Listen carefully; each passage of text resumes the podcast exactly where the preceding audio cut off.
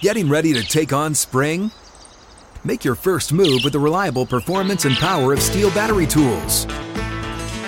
From hedge trimmers and mowers to string trimmers and more, right now you can save $50 on select battery tool sets.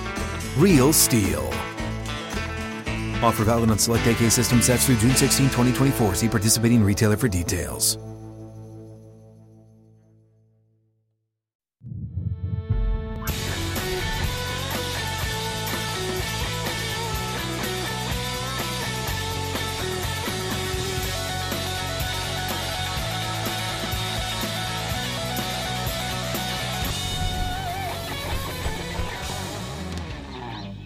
Outkick 360 is back alongside Chad Withrow and Paul Kuharsky, I'm Jonathan Hutton. Lance Lee is back as well, making the show happen alongside Jakob Swanson. J- uh, David Reed is the chairman of the board. Jacob, uh, always doing fantastic work. Excited you're with us as well across the Outkick network.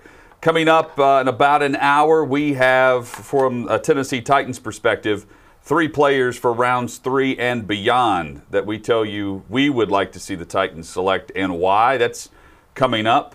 Uh, plus, uh, the very latest on all of the local happenings here in Nashville. But we always start national with Outkick 360, and we hit NFL and college football headlines every single day of the year. It is the NFL Draft Eve. Gentlemen, good morning. We've almost made it. We see the finish line out in front of us. The draft is right there, and I love a show that starts with a good awkward moment. It's tough to have awkward moments amongst us now.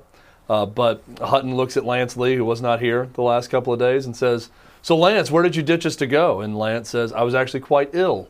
Uh, which we did not know, so we just assumed Lance left us. Uh, but. Lance is actually uh, was Yeah. sick, so now we know that he's uh, feeling better. So Lance, welcome back. Good to, good to see that you're feeling better, and uh, we're ready to roll. Could you, we run by majority vote here? Could you please Hutton downvote with me this thing that, that Withrow's doing before it becomes a thing? Chad can It's- do whatever he'd like. The Cactus Jack, bang bang. Please stop. I'm workshopping There it. are people. uh, I'm The workshopping workshop is over. There are people watching us that don't know us yet, and they're going to flip away when they see that. I don't think that's what's going to get people to flip away. I, I feel like there's going to be something else. Maybe my hatred of dogs. Uh, many other things that might get people to flip away or tune in. When you're By the way, the amount of love, the amount of love. I, I found this out yesterday when that when Outkick put together a little three minute package of me talking about how dogs aren't humans, but people treat them like humans.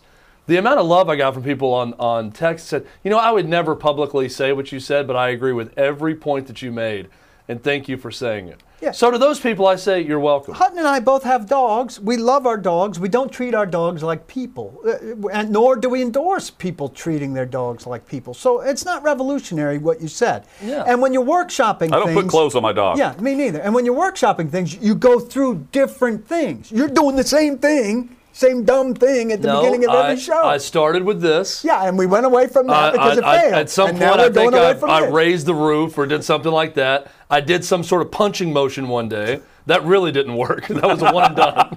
Strained you- a rib. If you thought the Cactus Jack Bang Bang was bad, the whatever the punching No one knows was who Cactus really Jack bad. is. Oh, just like no one knows who half the people you reference on the show are. Yeah, locally. come on, Cactus Jack. Everybody knows who Cactus Jack is. You're is. going to go there. No one knows who Cactus Jack is, but everyone Paul. who knows Will Bowling on this show. I never mentioned Will Oh. Bowling by name. All right, ever. how about a, how about a different Will? You just did a Paul, great you- disservice by mentioning. we name him. names, and you refuse to name them. Have you heard of Will Ferrell? Since we'll Yes. name that Will. What about the Frank the Tank? I've, I've thought about doing sort of a Frank the Tank motion. Here's what I want you to, start think about doing. after he does no, that. no motion. But it's you know it, there's it, it's too stiff. Like if I'm just sitting Dan here, I feel like Dakich. the Dan open. Dakich just I feel like the uh, do people know? Did you know who Dan Dakich is? Do you approve of that reference? Hey, Dan, see you soon. Yes, we'll Yeah. see, you- see you at the rankings. I visited with him. He said this, the man's thumb is coming off of him. He- See you soon. I um I, I I just feel like it's too stiff if you open it. you're just completely still. Kirby like you want to get head. moving the Kirby whole got time. his head. You know? No, Kirby said I'm I'm uh, no. He said I look right. He did say I look stiff, Yeah. which no, is no, weird you look too I'm large a- for your chair. is what he Yeah, I look like I'm uncomfortable. we need to get a giant chair and put it there one day. so I'm. I just look like a tiny person over here. I look Chad's like a, thrown. I look like a cocker spaniel in a sweater because I'm a ti- someone treats me like I'm a human when I'm actually. All right, dog. on to this big draft. All right, here we go. happening tomorrow. Bang bang, let's go. Well, let's make you some money first. FanDuel.com slash OK360. Easy That money. is where you go for the odds on Trevor Lawrence. You're about to see the offer. $5 wins you $100. There it is right there. $5 wins you $100 for new users. FanDuel.com slash OK360. That's the max bet you see on your screen. It is open uh, for the uh, until the first player is selected tomorrow night. So you have until tomorrow to sign up. FanDuel.com slash OK360. Trevor Lawrence to Jacksonville. You can bet that at 20 to 1 odds that he will be selected first by the Jacksonville Jaguars at FanDuel Sportsbook. My sister, not a huge sports fan, just left recently. She saw an advertisement like this on television and she looked at me and said, much like Chad, why wouldn't you do this? Oh, it's free money. Free money, Chad. I, I just don't. Again, I, I'm, I'm looking right now at where you need to go to do it, and I'm thinking if you haven't done it yet, I, I don't understand how you would not have done it, especially seeing that Trevor Lawrence is going to be the number one pick. Yeah, this is not There like are few Dustin Johnson certainties. missing the cut. There are almost no certainties in, in sports betting, right? That's the fun of it. You don't know what's going to happen. That's why mm-hmm. we love sports. We all know that Trevor Lawrence is going to be drafted number one overall, and FanDuel is giving you an opportunity to say what we know is going to happen and win $100 by doing that. it's free money. Do it. Do it. I like free cash. Bang, bang. Primary complaint That's our new coming segue. look, what I, look what I've done. The opt out year. We're going to see uh, several players throughout this draft who haven't played since 2019. And we know Chad's approach to this, which is they would be off the board. It's for a Chad hard, it's a hard line approach, for Draft sure. room. If you, if you opted out last year uh, for college football, you're not on the GTFO. board this year. But what this First is, round. First round would be off my board for a first round pick. I would consider it in later rounds given the potential of a Okay. player. Yeah. Um, off the board for the first round. But Paul, this i i if there's one or two teams that feel that way, that the trump card goes to a player that they've seen on film recently, or you know that they have a medical evaluation on, or that they've laid eyes on recently to know that they're they're healthy and, and that they've played. Uh, Could these could these good players, first round quality, fall to teams that are already very deep and very good? Yeah, I hadn't thought of it this way. L- last night I visited with Blake Beddingfield, uh, our, our friend who was a scout for the Titans for 19 years uh, and was six years a college scouting director in the NFL.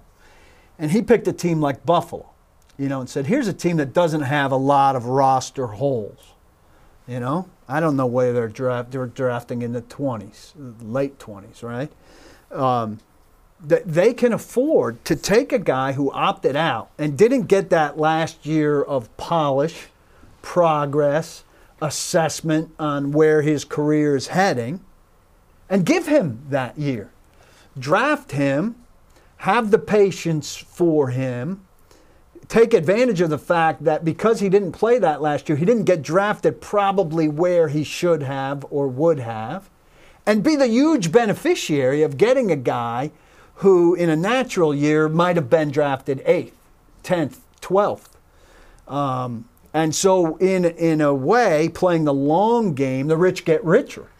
Um, you know, and you might have to take a guy who's really maybe a little bit less of a player because you've got more body of work and more confidence, and you're really worried about not busting um, as a lesser team who needs help. Whereas a Buffalo, a better team, can take not the chance so much as the time for a guy who sat out to give him that extra year to develop and be a little bit more patient. And are we going to see in two or three years a big payoff for some of these teams that had a better roster and could afford to make this move? I hadn't thought of it this way, but it could really pan out in a way that benefits some of these good teams. Not even And- good teams, maybe a team with multiple first round picks, Jacksonville, others. Right.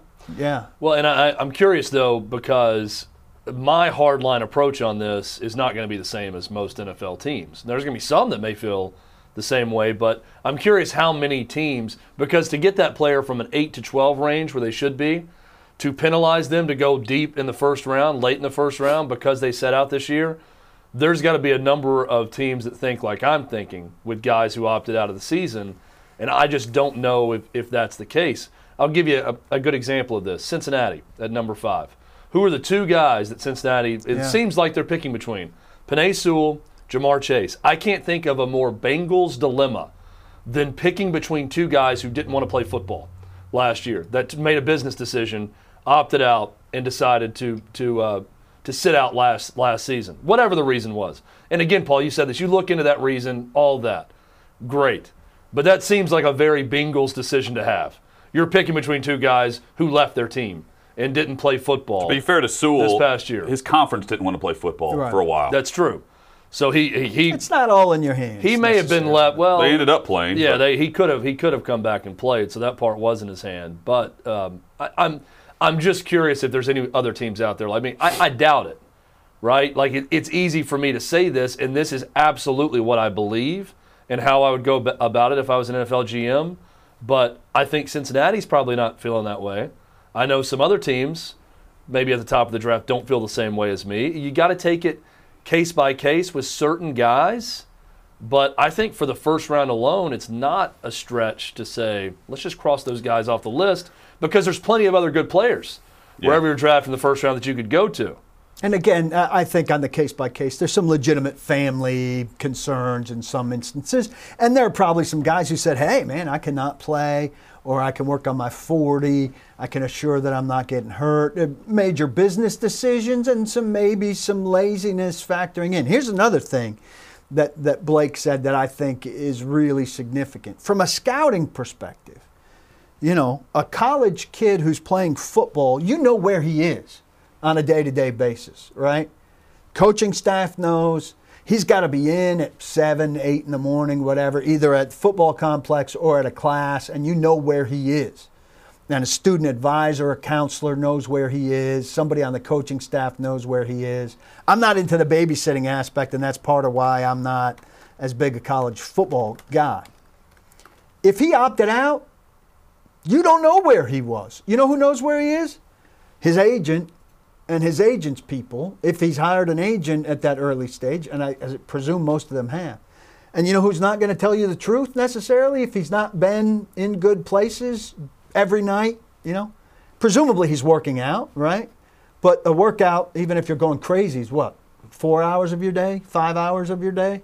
Then what's the rest of your day contain? And who's giving you the scoop on that? The scout doesn't know the guy at 24 hour fitness or at D1 or at the gym the way he knows the secretary, janitor, whatever on campus. It's a whole different place, right? Out of the scouting circle. And you have much less of a feel for what the guy who opted out is doing on was doing on a daily basis for the last football season. Well, you can look at them. I mean, they've had pro days. Right. Well, These guys have gone and worked out. Teams it's have not been able about to the see them. fitness so much as about what kind of decisions is he making and what's he into. Well, I let's- think the biggest, but I think the biggest part about the decisions he's been making is the fitness. If they look like a different person, they're a step slower. They put on weight. Mm-hmm. They've lost a lot of weight. They just don't look the same. Then you know what they. you Well, know they've been up to something. You can be fit during the day and doing all the right things and living the life at night, surrounding yourself with bad people. Well, this year I think it's all mixed together. I don't I don't think that factors in if you if you're if you opted out or if you played because you're only having access to so many people at the university and coaches lie. Case in point, Urban Meyer telling the truth. You may not like the guy, but he's telling and giving honest answers on his approach as a head coach whenever NFL teams would come calling. Here's what he had to say. We're about to read this quote on the screen um, in just a moment. Here it is. Urban Meyer on being a quote source for NFL teams as a college head coach. This through Adam Schefter's podcast. Most of the time, that person is going to do everything they can to protect the player. I used to do that. I'm tied into that player. That's my guy for four years. That's like a family member to me. So, without the access to the secretary, to the film guy, getting boots on the ground and being on campus, it's not just about the opt out player this year. This is every player, and coaches lie. Just ask the Tennessee Titans last year with Georgia. Yeah. Well, you uh, you still need the secretary, the janitor by phone, who are still seeing these kids at schools that played to some degree, maybe less, but still some, and certainly some uh, in 2019. And so you're relying on a different time frame, and you have to find ways to find out things about the campus life. You have ways to find out things about campus life, maybe in a smaller scope, but still a way. A guy who opted out, I'm saying you have far fewer ways to find out about what he's doing because you don't have the contacts at wherever he is. You don't know where he's been. And that was Blake's point. Uh, You don't know where this guy's been. You know where the guy on campus has been, at least. Uh, you know, or, or you know the context of where he's been and people who you can talk to. Off campus, you don't know where to start. To, to me, it just goes back to you're going to know when you see them physically. I get what you're saying, Paul. Maybe they're out a little bit more, they're doing something, and there's no way that you would know about it. But I feel like there's there are still ways you could find out. My big objection to it is you want someone who can't live without what they're doing. Like part of being a professional athlete is passion. Is is you have to do it even if you weren't getting wanna paid. You know the guys who say, and it, it sounds corny and cheesy now because everything we do is about money, which I get, whatever, business decision, all that, great. But I would do this if it was, if it was free, right? I'd, I'd be playing football. I'd be going and doing this on the weekend, even if I had another job because I, I love it so much. To me, these are guys who made the decision that said, I don't love it that much. I'm going to leave my teammates because I have a chance at a big paycheck, and I'm going to protect that paycheck. And agents out there saying that is a smart move. You owe that school nothing. You've given them two or three years, whatever it may be. I feel like they owe their teammates more than that, and that's why I would cross them off the list. Ultimately, though, all the discussion for it is all for naught. I mean, there may be one or two players that fall a little bit. Gregory Rousseau comes to mind, um, who, who who may, but the top end talent, they're still going to be treated as top end talent in this draft, whether or not they played last year or not. Um, and if they don't cut, if they don't cut the first round, as a player who did play last year, they're not going to be drafted. They're not going to be drafted high. They're going to be passed up for a guy who did make the business decision. And it goes back to all the discussion across the country about these guys who are opting out of bowl games three or four years ago. And, and are, are, are they truly team Yeah, first? it didn't hurt him. NFL teams still drafted those dudes because they were going to help their team immediately But as this is- elite talent. But this is a bigger decision, I would say, uh, in a tie scenario. Uh, you, a lot of people would be leaning towards the guy they have three years of play on, as compared to the guy, uh, you know, who maybe had an injury as a as a sophomore and then didn't play as a senior. And you have, you know, we've talked about some small sample sizes on some guys, and what you want is uh, the more the more tape, the better, where you could see progress. Yeah. You know, and progress over 16 games is nowhere near the same as progress over 30 games. Well, j- Right. it's not going to hurt Ja'Marr Chase or Penei Sewell, two, two guys I brought up. They're top, gonna, they're going to go end. top five. They're going to go top six or seven, if not top five. So it's not going to hurt them. This is my opinion. This is not my opinion on what NFL teams are going to do. NFL teams are going to take those guys. I'm telling you what I would want for my team, and it's not that. But it doesn't matter because NFL teams are going to go about it a completely different way. And I think we're going to see that very early in this draft with those guys because they're probably not going to be penalized for it. I think Hutton, you brought up a, a, a good example of Rousseau. Rousseau is a one big he just hasn't case. played enough football. You know, he hasn't done a lot. Uh, he what's what he's done looks really good. Well, the, but I, I do think the the opt out year hurt him. This this um, what this Sunday, maybe Saturday night, this Sunday morning, we will have mock drafts for the 2022 NFL Draft, and Gregory Rousseau was a top 10 pick at this time last year for this year's draft, Right. and he didn't play, but he yet he may fall out of the first round. He's a guy that'll be far better served, I believe. I, I imagine. I, I'm curious if you agree. They'll be better served by going a little later to a better team. yep. You know, because the expectations will be lower. If he goes to a team that desperately needs edge help right now, that will be worse for him than if he goes to a team that has three pretty good edge But- rushers and can ease. But he him made a business decision. Two two years ago, only one player had more college sacks than Gregory Rousseau, Jeff and it was Buchanan. Chase Young. That was it in, in the entire country. And now we're going to see him go to the bottom of the first round, maybe day two. Could he have come out last year or no? Um, no, he was. I think he was a sophomore, redshirt sophomore. Yeah. So it's not not like he made a business decision to stay in. He just made a He chose not business play. decision not to play. And that's the example Chad's saying. I mean, that's the one guy you could point to um, He's who the was very high on boards uh, at this time last year. It cost himself. Well, and again, I'm, I'm just going with the psychology of that decision. Right. He had a great year. And to me, I, I, I see a guy who doesn't play, and I, I see a guy who's thinking, I can't do any better than that. I can't do any better than second most sacks behind Chase Young. That was an amazing year. I'm not. I'm, I'm going to come back and hurt my chances. I don't want a guy who's thinking about hurting his chances. I want a guy who believes when he goes out there, I'm going to be even better this year. I'm just scratching the surface with what I did last year. I don't want the doubt of, well, if I come back, I'm hurting my draft stock. Or if I come back, I'm, I might get hurt. Or this might happen. I, I just call it corny. I want someone who loves it more than anything else. And that is their first priority. If I'm spending millions of dollars on someone, Yeah. that has to be the priority. Coming up, tons of mock drafts, version 2.0, 3.0. there's a there's a general manager who does not care for these mock drafts, and it's an interesting theory on how they handle it within their own draft room. That's next on Outkick 360.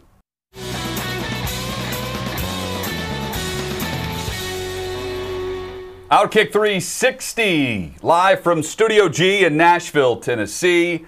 The Blackbird Studios and theblackbirdacademy.com is where you can learn more information about where we sit in the entire 14,000 square foot rehearsal space and studio. And if you go to the website, you'll see everything you need to know. Theblackbirdacademy.com, where you can become a professional studio engineer, audio engineer. You can work on the road or in house. Learn more about this great place right here in Music City. The blackbirdacademy.com. Love being here at uh, Blackbird Studio. Crew is all here today. So, Kevin Colbert of the Pittsburgh Steelers is not a fan of mock drafts, and he was asked if the Steelers do their own. And Most teams do. They say Yeah. it's part of their draft prep. They, they try to mock what's going to happen in front of them.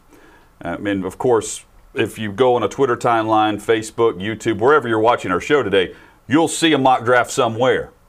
In fact, coming up later, we're going to give you three players for the Tennessee Titans for rounds three and beyond. Oh, look, there's one right now on my Yeah, screen. there- I just rolled up on Twitter. There's a new mock draft out. Here's the Steelers' alternative approach to mock drafts. We don't care. Uh, we've we've never worried about what the folks in front of us will do. Uh, as we've told you guys, um, we don't. We used to do the mock drafts, and it was a complete waste of time. Uh, what we've done now is we and we've done this for what last 12 years Yeah. or so. We just mock At least 10. ourselves, and we're gonna we're picking first, and we're gonna pick a player. Okay, he's gone. We're picking second.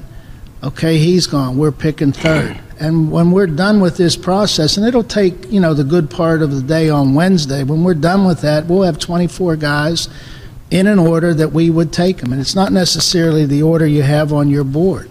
So the order of the picks is set, and you just wait and watch. And as I said, the only decision you have to make is whether you're going to trade up or trade back. It doesn't matter what happens in front of you because you've already made that decision. Um, So there's we Kevin don't Colbert care. discussing mock drafts and, and how they approach it. So they just go, they put themselves in every single slot leading up to where they draft, which is what 25 this year. 24. 24. Um, so they're they're leading all the way up to their pick, and then they have their pot of players, and who's left of that group they have rated, and they they draft that player. I love it. I mean, it's so simple and it makes so much sense. If we were first, what would we do? If we were second, what would we do? All the way down. Now we're at 24. All right. Here's what remains. What will we do? They're still mocking though. They're still mocking the draft. Right, but if they're we're, not if saying we're drafting third, first, and what do they do? But they're saying if if if we're drafting third, two players are off the board, which they're mocking in some way. Right.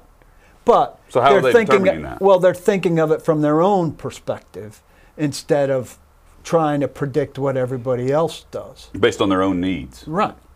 And, And so wants. if if we moved up to here, But isn't every team doing a big board? So like the Titans will go in with there will be 22 players rated on their board, and if they truly go best player, they're going that same way. Yeah, but every other team, presumably i- Tries in the mock draft exercise, is concerned with some degree with what everybody else Yeah. is doing. And what he's saying is, we found that to be fruitless. Uh, it's ineffective. And A waste of trying to predict. Right, But, and I so mean, that's an ingredient that we're not putting much time and energy into. Th- This is where I'm a little bit confused because he is doing a mock draft. I get that he's doing it a different way. He's not looking at individual teams and what they're going to do. But He's if you put together off the board. if you put together a big board of hundred players, and you simply say we're going to go right down the list, and who's 25th on our list? Well, that's the projected guy because we're going straight. I mean, that's that's a mock draft. That's like a schoolyard mock draft with no uh, no needs on the Well- board, roster limitations, teams in front of you. I'm putting the 50 best players down on paper, and I'm going to cross right through and say these are going before us. It is a mock, but the the what Paul's uh, the way he described different it way of doing it. every team is the Pittsburgh Steelers ahead of them. Yes. It's not the Titans ahead of them or the Colts ahead of them. And he said it doesn't necessarily fall as they sort things out in a thing that takes all day today. He said Wednesday, means today. Well, here's- it Right. doesn't necessarily fall exactly according to their board because they're playing out a scenario where maybe something has a wrinkle that they don't see in just the list that's on their board. then that's even more of a mock draft. And also, if they're just picking based on the Pittsburgh Steelers' needs with every pick and how we would do it, that's stupid. that's makes no sense. I can understand just saying I don't I don't believe in mock drafts. We stopped doing them because they're pointless.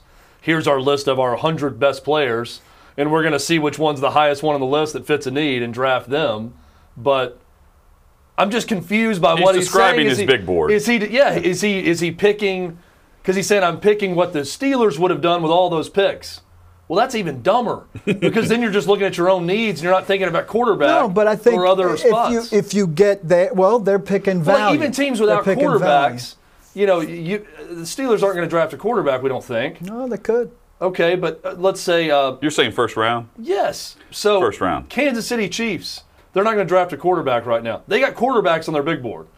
They're ranking every player in the draft, so they're going to have quarterbacks on that big board when they're looking at it. Right, but so they do that exercise and they set the quarterbacks aside and they, they don't take them. Or they get to a certain point and they say, at this point, we would have to take them. Or, okay, here we'd make a call to X, Y, and Z and have a flow chart. I, I think for the Steelers, uh, you know, it's interesting. You get to a certain point, you say, okay, here we would have to go chase so uh, this guy because uh, the way we're shaped and what we need this guy's too valuable at 15 for us not to, to pursue if he were available here. All right, how about three spots later? All right, how about I don't know. I think it's just an interesting way to think about it. Well, if they don't do the way we mocks, if they don't do mocks for other teams, how do they know who to trade up in front of?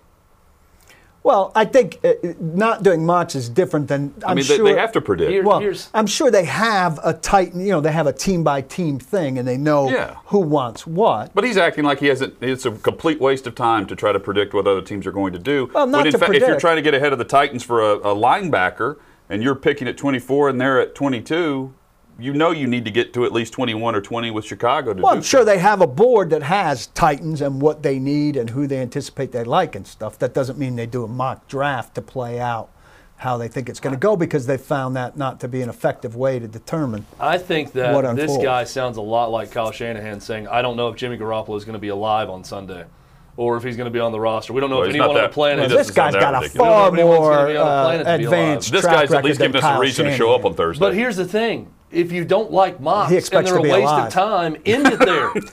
Just say, "I don't like mock drafts; they're a waste of time. We don't do them." I don't find it. we have a big board, and he when it gets to our pick, we decide what we're going to do. Because I just I don't believe him. I thought that's some insight into I- a process of a guy who who manages a win consistently winning team that drafts, like you said, consistently players that fit his program and has a constant identity. Great. But do you get what I'm saying? He said, I hate mocks. They're useless. Here's how we do our mocks. we go through our list and we pick what the Steelers would pick every draft, and then we get to 25. Just end it there. I, I found that I find that to be much more profound of a statement of I hate mocks so much.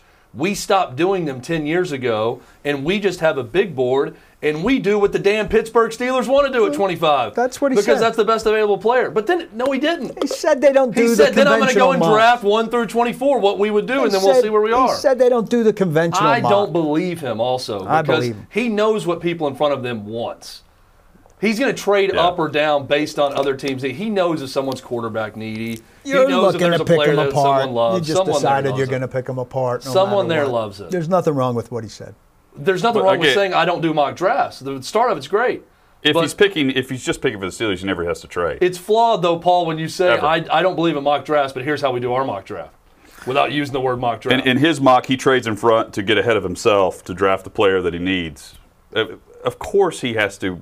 My act- mind is blown now. He has to have intel on what these other teams are doing. I didn't say and what they might do in I the just first round. explained how he has intel on other teams without doing a mock draft. I don't think they're uh, mutually exclusive. Hutton, I hate coffee, but here's how I drink my coffee. Right here, out of this cup right here. I go to that and I drink the coffee that You way. You hate coffee? No, I'm saying that's the same thing as saying I hate mock That's drafts. not- now you're but really, here's how we mock now draft. you're really stretching. it. But You're you're making a lot coffee. less sense than he does.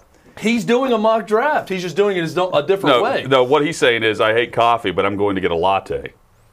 True. I'm, I'm going to tweak it this way and, Wake, and do it wake that me way. up, fellas, when this is over. Yeah. I'll let them just go amongst themselves with the.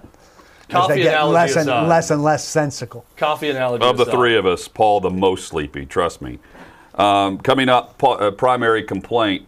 Uh, as we get to some other headlines today, Paul, are the are the Yankees truly considering trading Aaron Judge? I hadn't heard that they're considering trading Aaron Judge. First, they should offload Gary Sanchez, uh, who who's just, I mean, and they're not going to get much for him. Some team will think that they can, uh, you know, refurbish him as a power hitter. Guy can't play very good catcher, and he hasn't hit consistently in a long time. Once in a while, he'll go on a little home run spree, and then he'll go back to not doing anything. They're playing the backup catcher who's hitting now and is a better catcher. So it's just time to move on. He's Have you be- seen something specific about him? He's being Judge? rumored of being traded to the Angels. for? I, By the way, what an Angels move. that's the discussion. I feel like the Angels are always the team for like the Albert I mean- Pujols, uh, Josh Hamilton, you know, at a time. Like whoever the big name, big money guy is, they're, they're going to overspend for that player. I don't have this in front of me. I heard uh, actually, this was a joy to me. Um, you know how much I hate the Yankees radio broadcasters. It, it's a, it's really. Uh, oh, in fact, uh, real quick, sorry, me let in me hell. clarify before you get to the Yankees broadcasters. It was Buster Olney who reported this and reading behind the paywall now at ESPN.com. Buster Olney reported this that the Yankees and Angels had had uh, trade talks before the season even started about Aaron Judge. Interesting. Um, I am trying to look this up, and I'm not doing a great job. But um, I, I was listening to the Cleveland broadcast of the Yankees Cleveland series um, because Sirius Radio hooked me up with the better broadcast. I didn't have to listen to uh, John Sterling and Suzyn Waldman, who are it's literally the most pain. They should put that on and for prisoners. You know, they give them really loud death metal music. No offense, fellas, as torture. You're saying like an interrogation attack. yeah, just put this on. Play Suzyn set Waldman's this on voice. 11 and play this. This this will make them suicidal. Um, but they were saying that perhaps um, big big men are not intended to to play baseball. And they said, you know, put aside the steroids guy. The greatest home run hitter of all time is Hank Aaron. And Hank Aaron is six feet tall, 180 pounds. And I had never thought about that. Harmon Killebrew, viewed as a massive guy, not as big as people think. And that the Aaron Judges of the world, the Giancarlo Stantons of the world, this guy was theorizing, maybe just too big in terms of how they get injured. Look up Killebrew. Um, and I was I was fascinated by this idea because these guys are constantly hurt and largely with muscle strains, the kind of things that steroids and HGH seem to to help in in a lot of ways. Uh, I, I was fascinated by this concept. Um, you know, Willie Mays, 5'11", 180, 180, not 220 Um, and I, I just I, I don't know. I, you know, I don't know what you get for Aaron Judge right now. He's coming up to contract pay time. That's what scares me about him. I love him now on the Yankees, And he I'll- wants 10 years, 300 million. I'll take it. I don't know if you can pay the guy 10 years, 300 million. Then are and you it's- trading him? It's all about availability. I Well, need to know what I'm getting back for him. You can't. You can't. Uh, you have to get something for him if you're not paying him now, because someone else will. No, I know. So it's all about what, what you get back. If you give me a good enough package about it, I'd think about it. so I'm I'm opening up a, a possible wormhole here. But when you talk about big guys, you can't talk about that in baseball. without talking about steroids being a, con- a contributing factor to injury with some of these big guys. Because the most durable player of all time was 6'4", 230. That's Cal Ripken Jr. And no one was saying he's too big, right? He was a huge shortstop for his time. Then he moved to third base. He was big Yeah. for his Yeah. position. He wasn't a home run hitter. Like Babe, Babe Ruth had some problems elsewhere. I, I just, I, I think it's. Babe uh, Ruth was 6'2", 215. I mean, I, I see, I see what the. I'm talking about are- guys unwinding. I see what the announcers are with the saying. big that swings. the bigger you get, the more pounding your body takes just being on your feet. If you're going to play a baseball season, and, and you know it's look at huge guys in the NBA and think about running up and down a court Every step every for 82 nights. The way they do, and what that does to your feet, ankles, knees, hips. Harmon on Killebrew way up, right? 213. So the smaller you are, the less wear and tear you take. But I mean, I, I can point to a number of great, you know, examples of big guys. Mark McGwire didn't get worse when he got bigger, right? Barry Bonds didn't get worse when he got bigger. Th- They may have had a few more injuries, but that was all PED related. But we're talking here, Aaron Judge is Aaron Judge six is seven two eighty two. Giancarlo Stanton is six six two forty five. These are way out of proportion compared to uh, your regular power hitter. And and and baseball's trending bigger. And you know we've been in this conversation yesterday about batting average. You know you're going to hit 235, but you're going to potentially hit You're still scoring runs. you know, uh, uh, home runs. It's it's it's not a good thing. I don't know. I, I can't buy Aaron Judge right now. He's out again. This this started. Uh, uh, you saw it, but also Yeah. I tweeted you guys last, texted you guys last night that he got pulled in the ninth inning for some more soreness. It's um after go that- after hitting a homer And- and the other thing stealing is- a, and stealing one. And the Yeah. other other thing this guy said is, um, you know, maybe they're going to have to take him out of right field at some point. He's a good right fielder. He's not getting hurt playing right field. He's he's great in right we right don't know field. what's getting him hurt though. It could just be on, No, be on his he's feet getting that hurt. long. He's getting hurt swinging. It's all upper. What, what was the latest lower injury soreness? thing. Lower body soreness, right?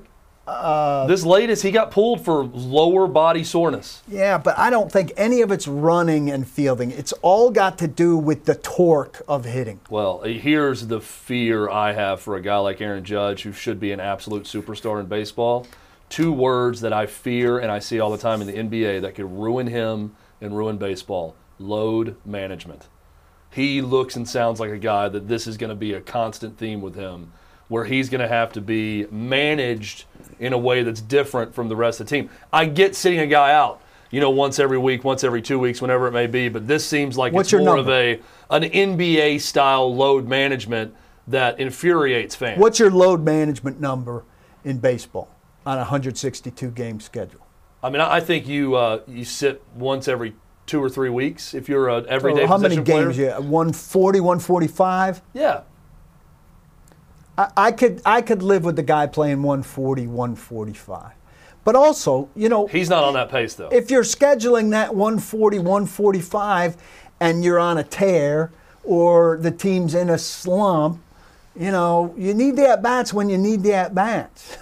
You can't, uh, to me, it turns into a load management thing when he's just not available. yeah, And you have the bases loaded in the eighth inning of a big game against Boston, and he's sitting in the dugout in the corner with a jacket on. I, I can't load manage right then. I need the swing.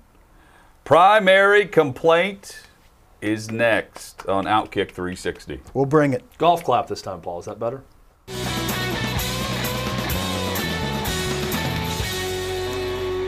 Outkick 360 across the Outkick network alongside Chad Withrow and Paul Kuharsky. I'm Jonathan Hutton. You can email the show 360 at outkick.com. That's important because you can interact with primary complaint each and every Wednesday right here on the show. We're about to give our examples. But, Chad, for those in the future who want to complain about their big topic of the week, sports or non sports, you can email that into us. Yeah, we're looking for as much show interaction from our viewers, our listeners as possible. And a way you can get involved in the show is simply email us 360 at outkick.com. Do a little video on your phone, however you want to present it. You can even do a primary complaint while pointing the phone at something you're complaining about and talking about Interesting. it. Get creative with it, however you want to do it. If you don't want your face seen on this Milos show, Forman but you there. want to be doing some sort of yeah, if you want to get the right camera angles, and we're going to be talking cinematography on here, and you want to do some sort of Terrence Malick like production, you can do all of that by simply emailing us 360 at outkick.com.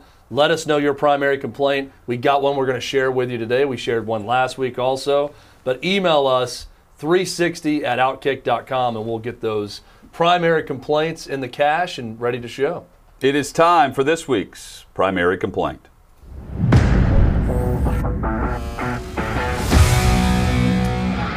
So my primary complaint this week. Look, I, I, I need to preface this by saying I like many of the, the, the changes that Major League Baseball has made um, during the pandemic and carrying it over to this year.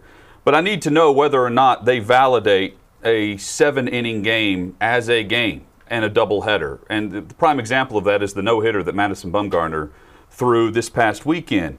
Is it a full game or is it not a full game? A one hitter that happened in the previous game counts as a one hitter in the record books, but a no hitter is not counted officially in the record books. I just find it odd.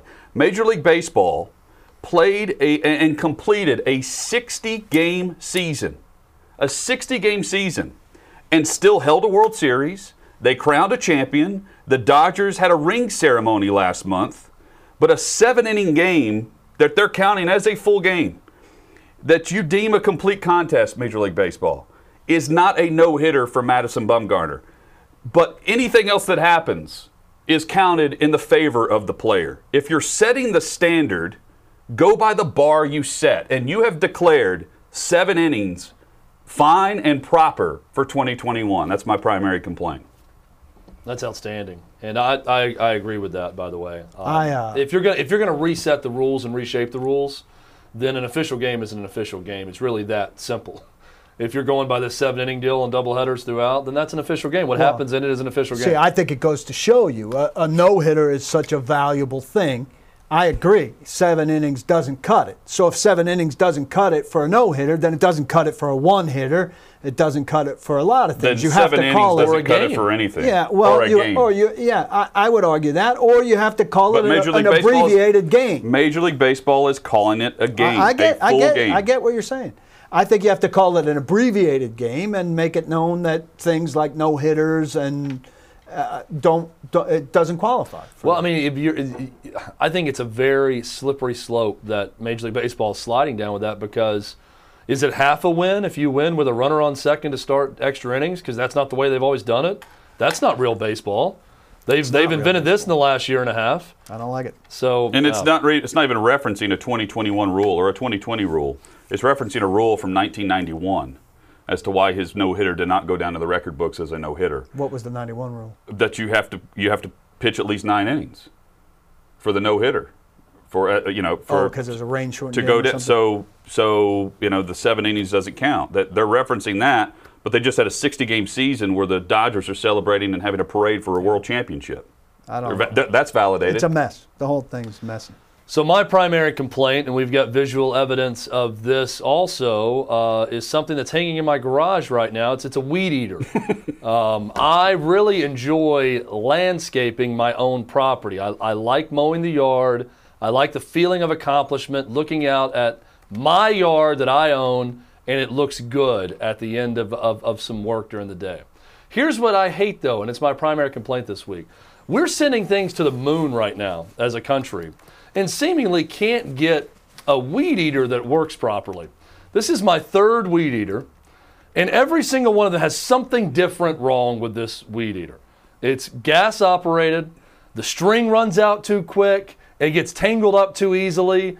It's like solving some sort of algorithm Yeah. to try to get the string back into it to the point where I normally just give up because my wife's better at restringing it and I let her do it. And then the back-breaking process of weed eating at times, um, and the little bit older you get, the harder it is, is such a pain. I like almost everything about doing yard work. Shouldn't say like it. I can tolerate almost everything. I find it very hard to tolerate the weed eater, and I need some sort of life hack for my dilemma with the weed eater, and that is my primary complaint. I really enjoy your tighten up flag on the wall there. Tighten up! Yeah, that was, Tighten uh, that was that was given as a as a gift. It's also a Nashville SC old uh, flag up there. To which we had someone doing some work at our house the other day and walked into the garage, a salesman, mind you, and looked up and said, "Soccer? I hate soccer." First thing he said. and I'm Sold. like, first off, I'm not a huge soccer guy either. That was just given to us, so we put it up. But that's a really good way to get started off. If I did love soccer, by the way, good job, buddy. Real salesman. Yeah. My primary complaint um, some of these social media promotions, okay? Look, if you're a media company, say, and, and you're desperate to get people to, to follow you, go for it. But I'm here to give you the other side. Don't jump through all these hoops these people are asking you for. Hey, follow my account and follow this account and like this tweet and retweet it and uh, you know name three other friends of yours and you have a chance to win uh, this trinket signed by this C-level player. Plus Wow! your favorite menu item at Applebee's. Yes. Throw that in also. What an incredible offer for you. A trinket signed by a C level player. And I've now collected data on, uh, I've, got, I've upped my account by a, you and two, two potential other followers, and my database is just grow, grow, growing. But you might win a trinket.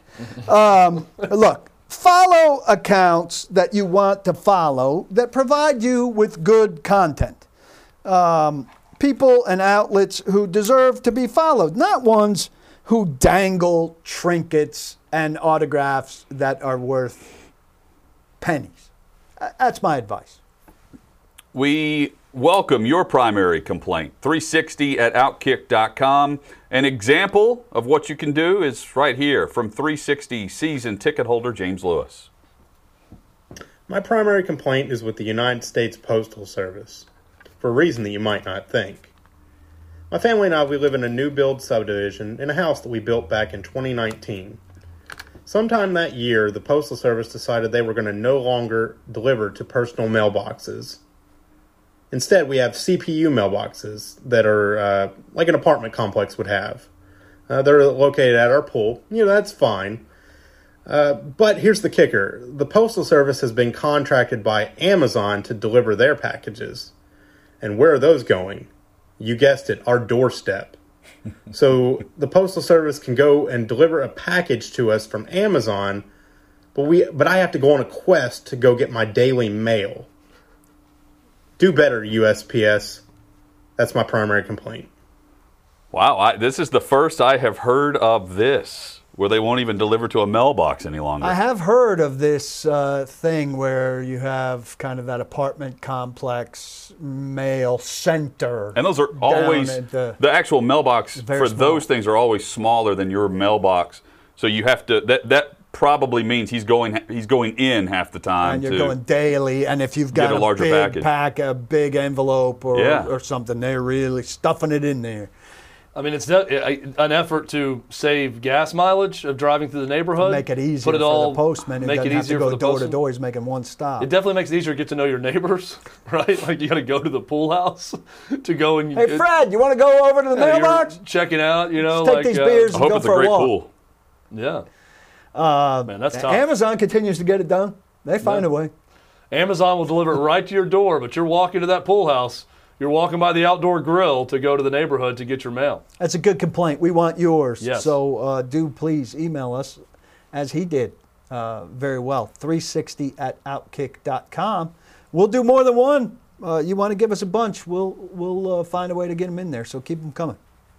Coming up, the latest from the Tennessee Power Hour. We'll keep it local. We'll talk Predators hockey as they are on the playoff push, right in the thick of it. And they have a little bit of rest here before hosting what the biggest regular season hockey game in how many years? Hosting Dallas, where the standings right there neck and neck with Dallas uh, coming in after playing Tampa tomorrow night. We'll, we'll discuss all of that. We'll set up the, the standings going into Saturday. And then we preview and talk all things Titans and NFL draft. Straight ahead on Outkick 360.